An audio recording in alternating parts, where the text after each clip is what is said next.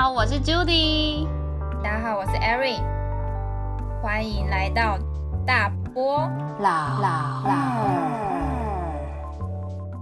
台湾高雄现在的温度是摄氏三十二度。北海道温度今天是二十二度。北海道最近有下雨吗？没有啊。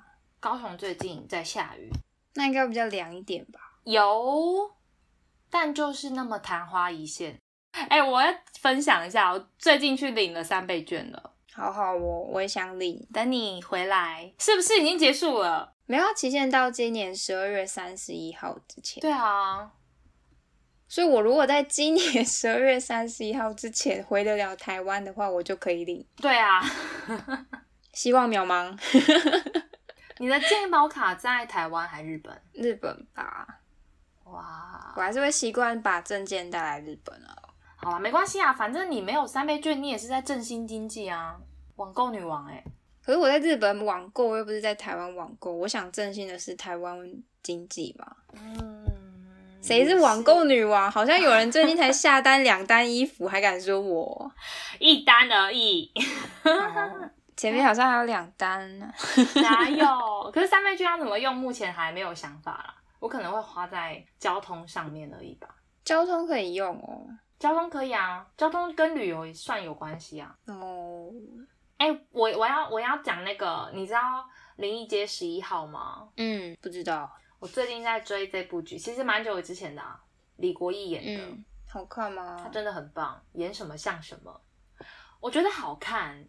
因为我一直都还蛮喜欢这种奇幻或恐怖型，然后它的灵异也拍的还不赖。你知道在日本一个人住没有办法看这种恐怖片吗？我那天在晚上十点的时候自己看，看到两点，我觉得越看越可怕，我还自己想尖叫，还要忍住不可以叫出来。你知道我今天早上只是个滑到抖音的那个鬼片，就是 FB 上面不是都有很多那种收集影片的那个，他就收集了前五名可怕恐怖影片。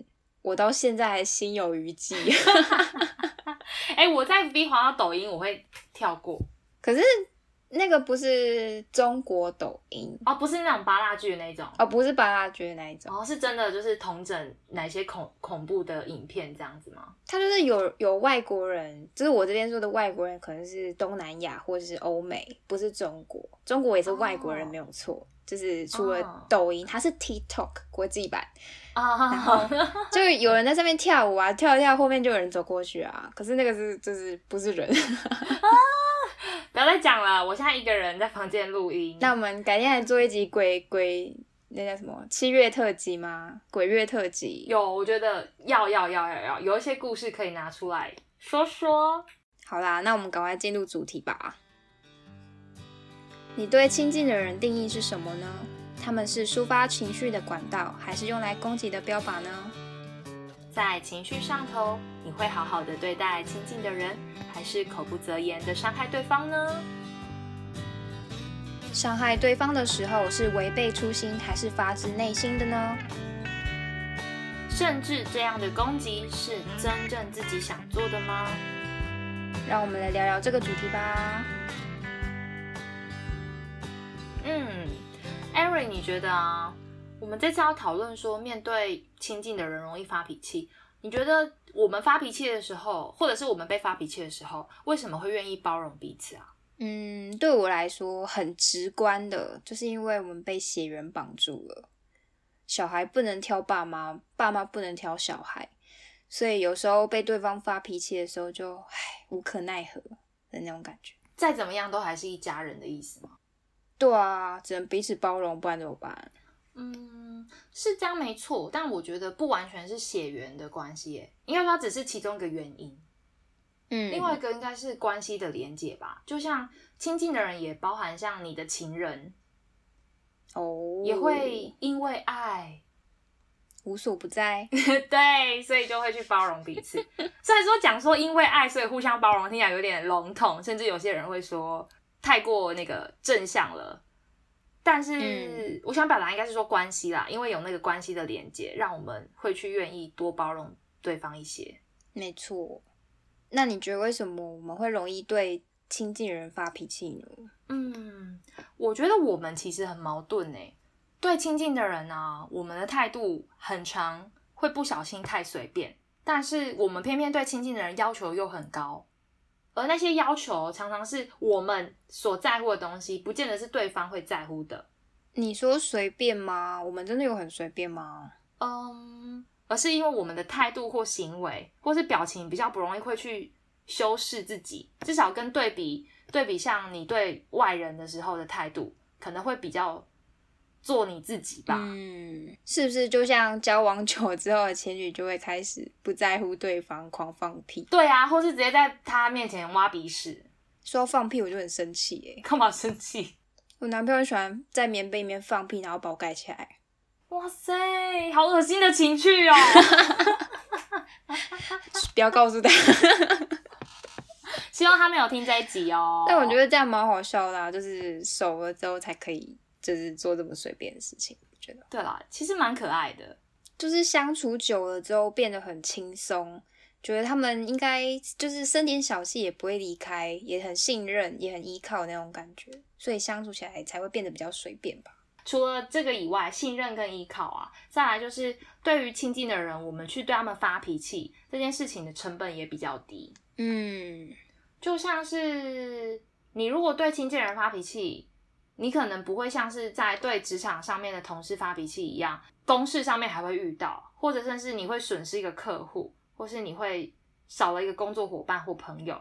没错，而且相对来说，如果以我们的这是行为上嘛，但是如果以大脑的思考来说的话，你有听过杰斯吗？没有，就是在讲大脑的认知行为，我们会依循之前的习惯而去做下意识的反应，因为比较省时省力。嗯，那如果我们曾经有对亲近的人发脾气啊，那可能下次你有很不由自主的这样做，所以你会发现你永远没办法对亲近的人有耐心，没办法脱离那个恶性循环对对对，会卡在里面。你刚刚说到工作啊，其实我觉得还有一点哎，就是早上工作啊，或是去上学，面对教授之类的，就是所以回到家就想要卸卸卸下那种。面具，你知道吗？或是心房哦？你说对外面的那个 social 的脸，对对对，在外一条龙，再加一条虫的概念。对，所以有时候就是觉得累啦，回到家就是回到避风港，感觉就是会想要跟家人抒发一下负面的情绪啊。跟家人讲话的时候，可能就没有办法保持早上这么理性。嗯，有点像是在外面憋尿，不小心憋太久。一定要回家泄洪，对，就是要释放。其实你看那种 YouTube 的情侣，有时候他们在分享他们的相处的时候，也都会说到很难真的做到公私分明。嗯，我觉得是有点像概念，因为你在跟你的情人吵架的时候，可能也很难，很容易不小心把公事带入，然后私事情绪也放进去。相对来说，有些像像是我们回家之后，可能也是那个私事的那个情感也会比较大一点。没有办法完全 cover 住，所以以后工作伙伴还是不要跟另一半在一起比较好，比较安全，比较不会就是从早吵到晚。对啊，那你还有听过一个东西叫哈哈镜吗？哈哈镜是那种照了会让自己变形的吗？对，就像外星人一样，可能头变很小，身体变很大那种。可以把我胸部变大一点，已经够大了哦，不要再要求了。好啦，哈哈镜是什么？我们在亲密关系里面啊，很容易在对方的眼中，或是他讲出的话，去感受到不完美的自己。嗯，因此我们也会在他说什么的时候，你会认为他好像在刁我，或是他在影射我的缺点，所以就会下意识的想要发脾气，或是凶他，或是反唇相讥，去。抹拭掉好像自己没那么好的这个东西，心理压力会比较轻一点。嗯嗯，比如说好了，如果你的某一个家人跟你讲说，哎，我觉得你上次穿的那条裙子比较漂亮，哎，那可能上次你穿的是长裙，然后你可能会自己下意识的多想，他是不是觉得我今天穿短的不好看，是不是他在嫌弃我的腿粗？哦，就算没有那个对方没有那个意思，你也会去把它解读成有那个意思，这就叫哈哈镜理论。所以我们也很容易对亲近的人发脾气，也是这个原因。我觉得这真的是因为在一段关系当中，不管是家人或是情人，真的是距离自己比较近的人，就会更在乎他们说的话吧。所以才会有这种反射出自己的缺点。哦，我觉得还有一种哎、就是我们家蛮常发生的。嗯哼，你们会不会有的时候对家人说：“哎、我很其实很爱你啊，在外面要注意安全啊”这些话会说不出口？蛮难很自然而然的说出口的。对，就是我阿妈就是标准典型这样的人。嗯，他就会说，就会觉得，哎、你很胖，他就觉得说你超胖，但他其实是想要关心你的健康。再举个例子好了，就你可能冬天衣服穿太少，她说，哎、你衣服不会穿多一点哦，之类，就是很凶的表达他的关心。哦，他们是说你请下少，你等下若讲感冒，你就食晒。哦，你阿妈那么凶哦？不是我阿妈啦，长辈会这样子啊，有时候会这样子讲。但其实是好意，但听起来真的是蛮刺耳的。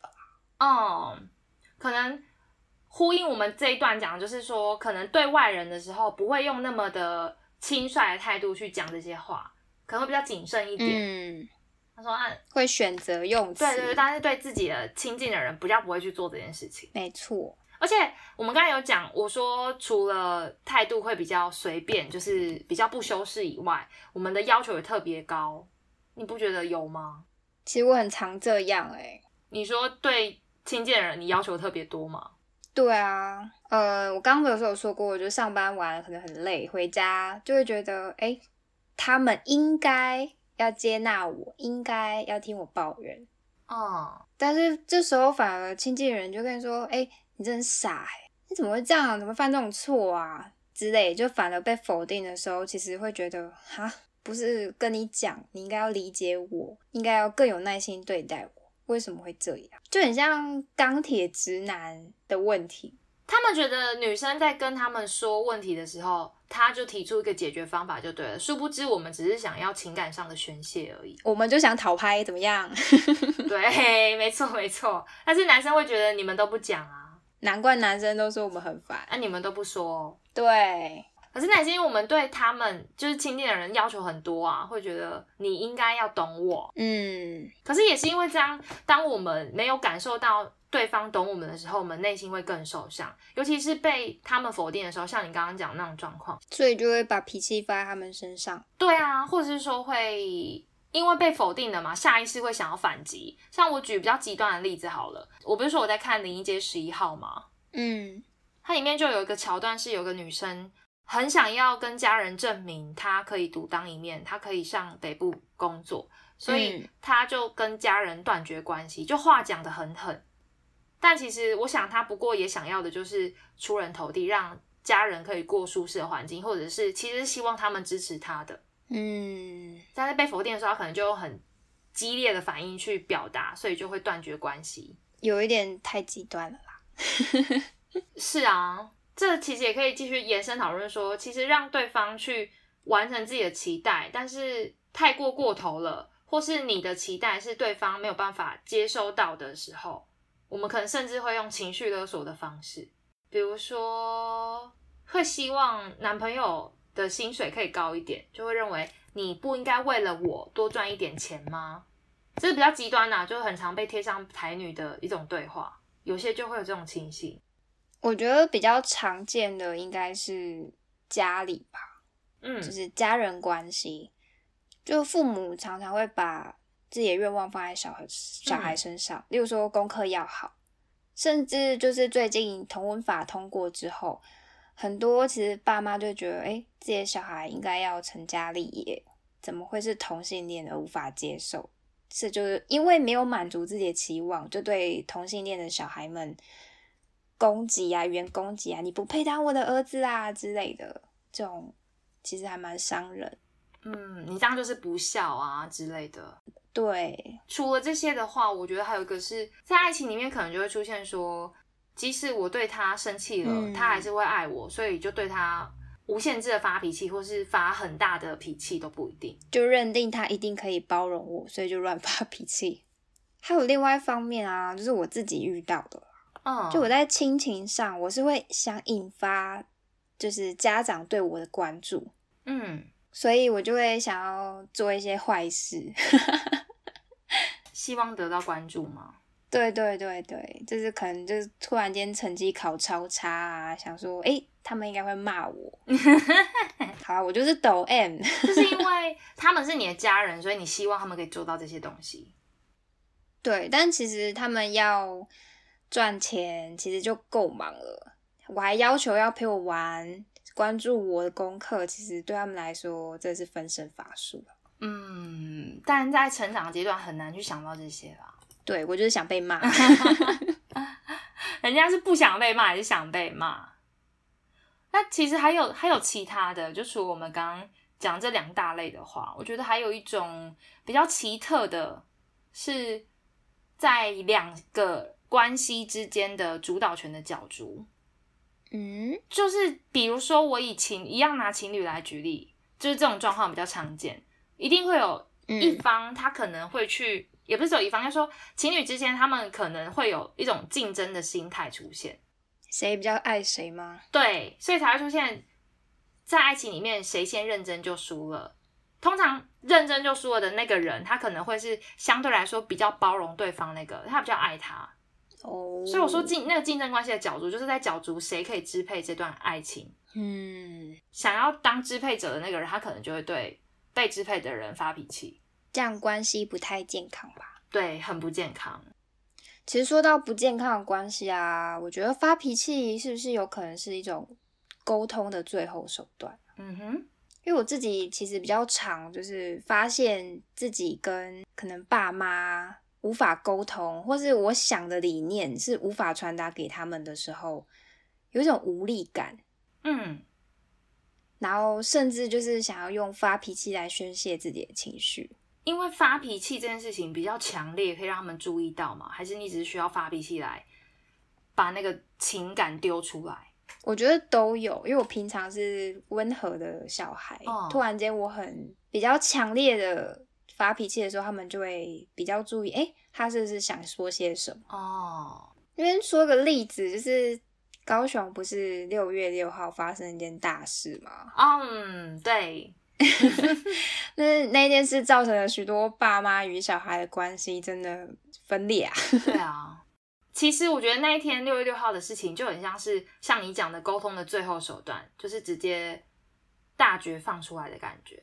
你说去投票吗？对啊，没办法啊，就是很多韩粉爸妈跟子女之间最后也走向了无法沟通就吵架的地步。嗯，那是一种。价值观的碰撞吧，像这种这种发脾气，就是价值观的不同而去发脾气，甚至你可以说是世代的鸿沟。韩粉爸妈所想的跟跟他的子女所想的可能是不同的东西。嗯，那如果你还强求对方要认同你的话，那这个沟通一定势必会断裂开来。所以我觉得平常真的都要多表达自己的想法。没错。好啦，最后一个啦，我觉得就是天气热。我觉得天气热特别容易发脾气。其实这一点我有感受到，哎。我是不是说你 Judy？我知道 Judy 很怕热，但这点让我感受到的是，我妈，我妈夏天都比冬天暴躁哦。我真的想让她去搬去南极之类的。她是他可以去当间谍企鹅。他已经，他不用间谍，他很像。哎，可是你知道吗？讲到发脾气啊，坦白说，你不觉得是？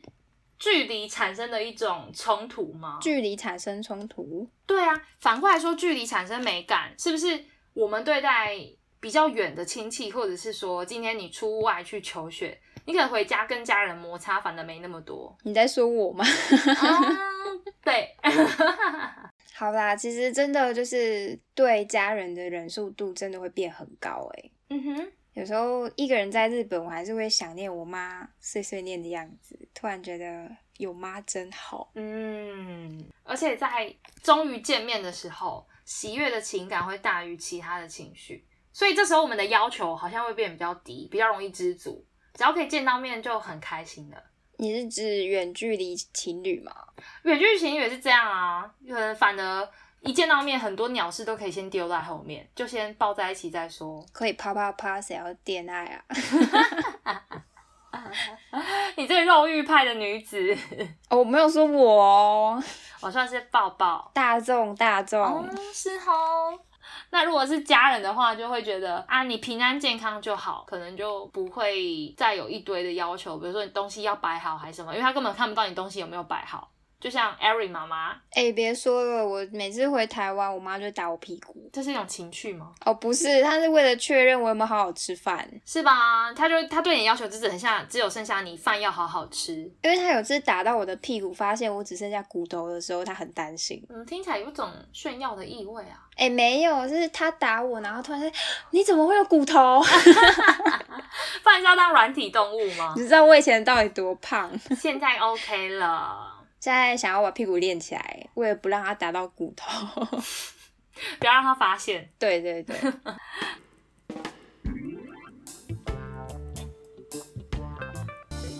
好了，那 Aaron 问你哦，当你被亲近的人比较随便的态度，或者是说对你要求比较多的时候，你的内心在想什么啊？嗯，四个字吧。嗯，莫名其妙啊。哦，就是被随便对待的当下，这是没有办法想象到，他是因为信任我，跟我相处起来很轻松，又是又可能是因为他卸下工作上的面具，所以才对我有一点不耐烦。哦。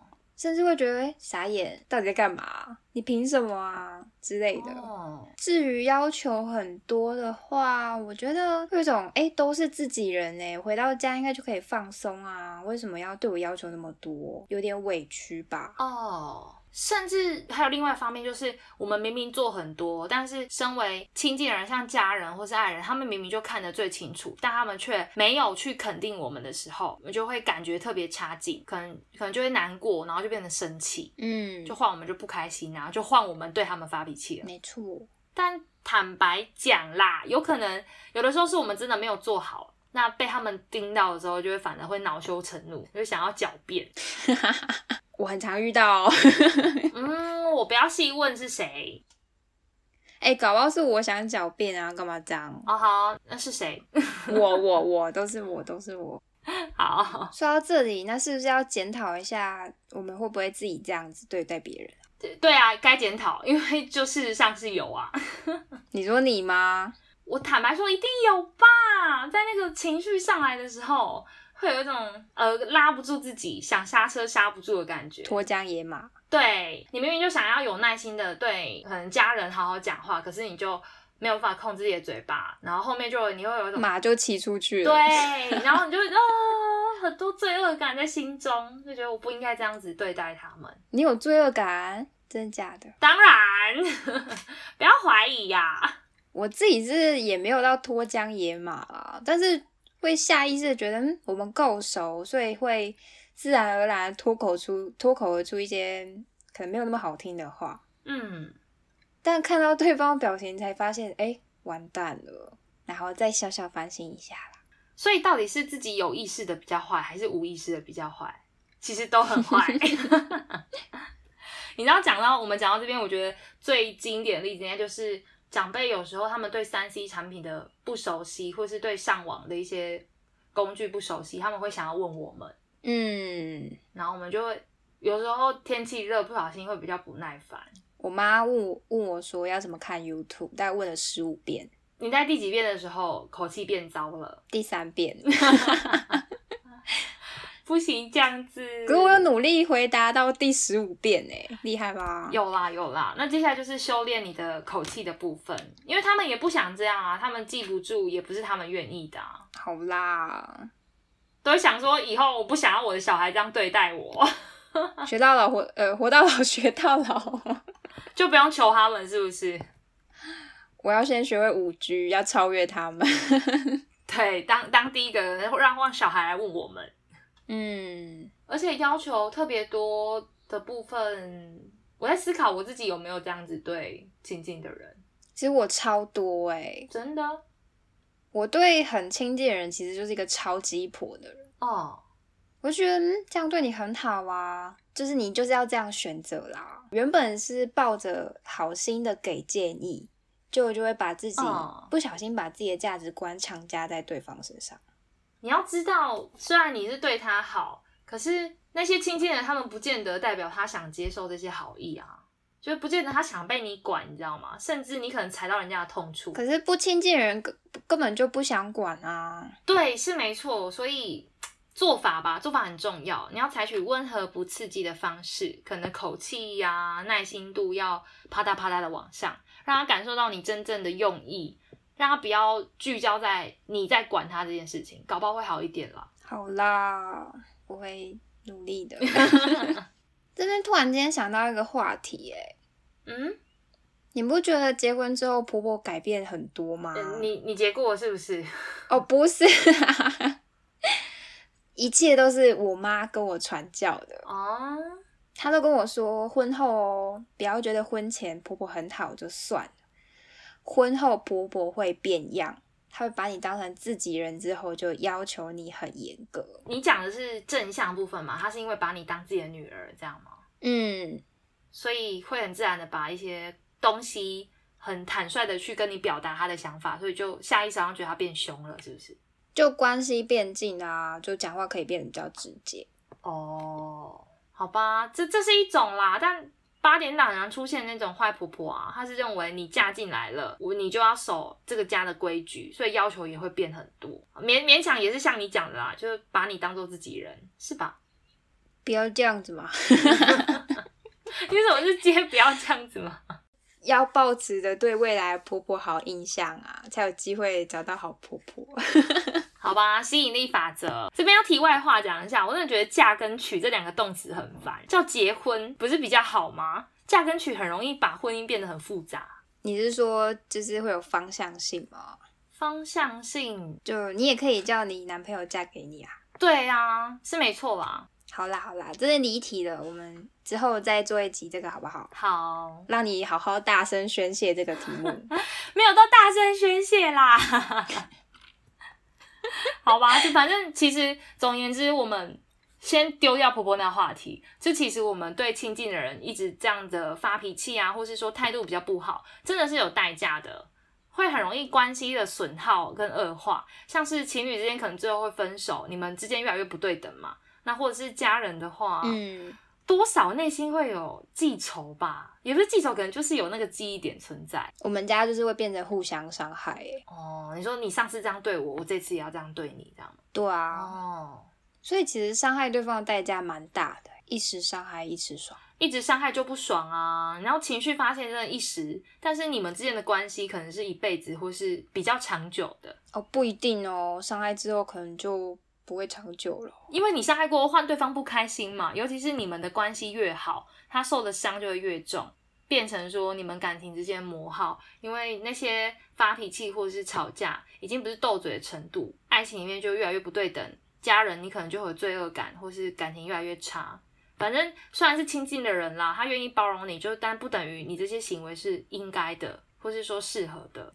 那 Judy 觉得，为了避免我们这样继续伤害。自己心爱的人，你要不要来教教大家该怎么做呢？好的，身为一个发脾气的前辈，我已经从发脾气里面毕业了，你相信吗？我不相信，没有啊，就有比较好一点，我自己会采取的做法，像那个经过平交道要喊的口诀是停、看、听。嗯，在发脾气或是生气、控管情绪也是这样子，就停，要记得停下来思考，要想想看你对他说的这句话到底有没有必要，或者说。是不是该说出口的话？嗯，想看要不要多一点同理心跟耐心，去决定你要说出一些什么东西来呢？嗯，再来，再来你脾气要上来的时候，也要先停一下，就是不要去预设他这句话的立场是什么，甚至是仔细的听他把话讲完。我觉得这个超重要哎，嗯，因为很多人都会把丑话放在前面，像我哥就很经常骂我，你这很胖哎。然后后面才会接说，其实你长得还可以啦，这样子就是他会把好话放在后面。但我每次还没听完，前面就已经爆掉了。尤其是如果你刚好情绪很差，又听到他那一句话，你会直接先吵架再说。我就直接呛回去啊，你比较胖。然后看的话，就是要记得你要去看一下你在说话的时候对方的脸色或是表情，读一下空气好不好？看一下你适不适合继续讲下去。嗯。然后最后就是听啦，听的时候也许对方说的话不竟然符合你的期待，或者说听起来就是有够讨人厌、有够刺耳、有够不想要听下去的时候，但还是要冷静一下，因为搞不好其实他没有那个意思。我觉得其实有时候爱我们的人真的没有恶意啊，只是他们不知道怎么表达对我们的关心而已。哦，就像我们刚刚讲的，有时候我们的倾诉，他们会讲出一些你不想听的，你当下只想听到安慰，可是他却讲了一堆道理给你的时候，嗯，你就特别的生气。但他们有时候其实只想要帮我们解决这些问题啦。对啊，所以听人家怎么讲话，或者说你要用什么方向去听他讲话也很重要。所以大家要记得 Judy 教大家的听、看跟听哦，才不会被火车撞，好吗？没错，祝大家都可以从发脾气里面毕业。耶，跟你一样，还是你肄业 毕业？好，好啦，我们来做个结尾吧。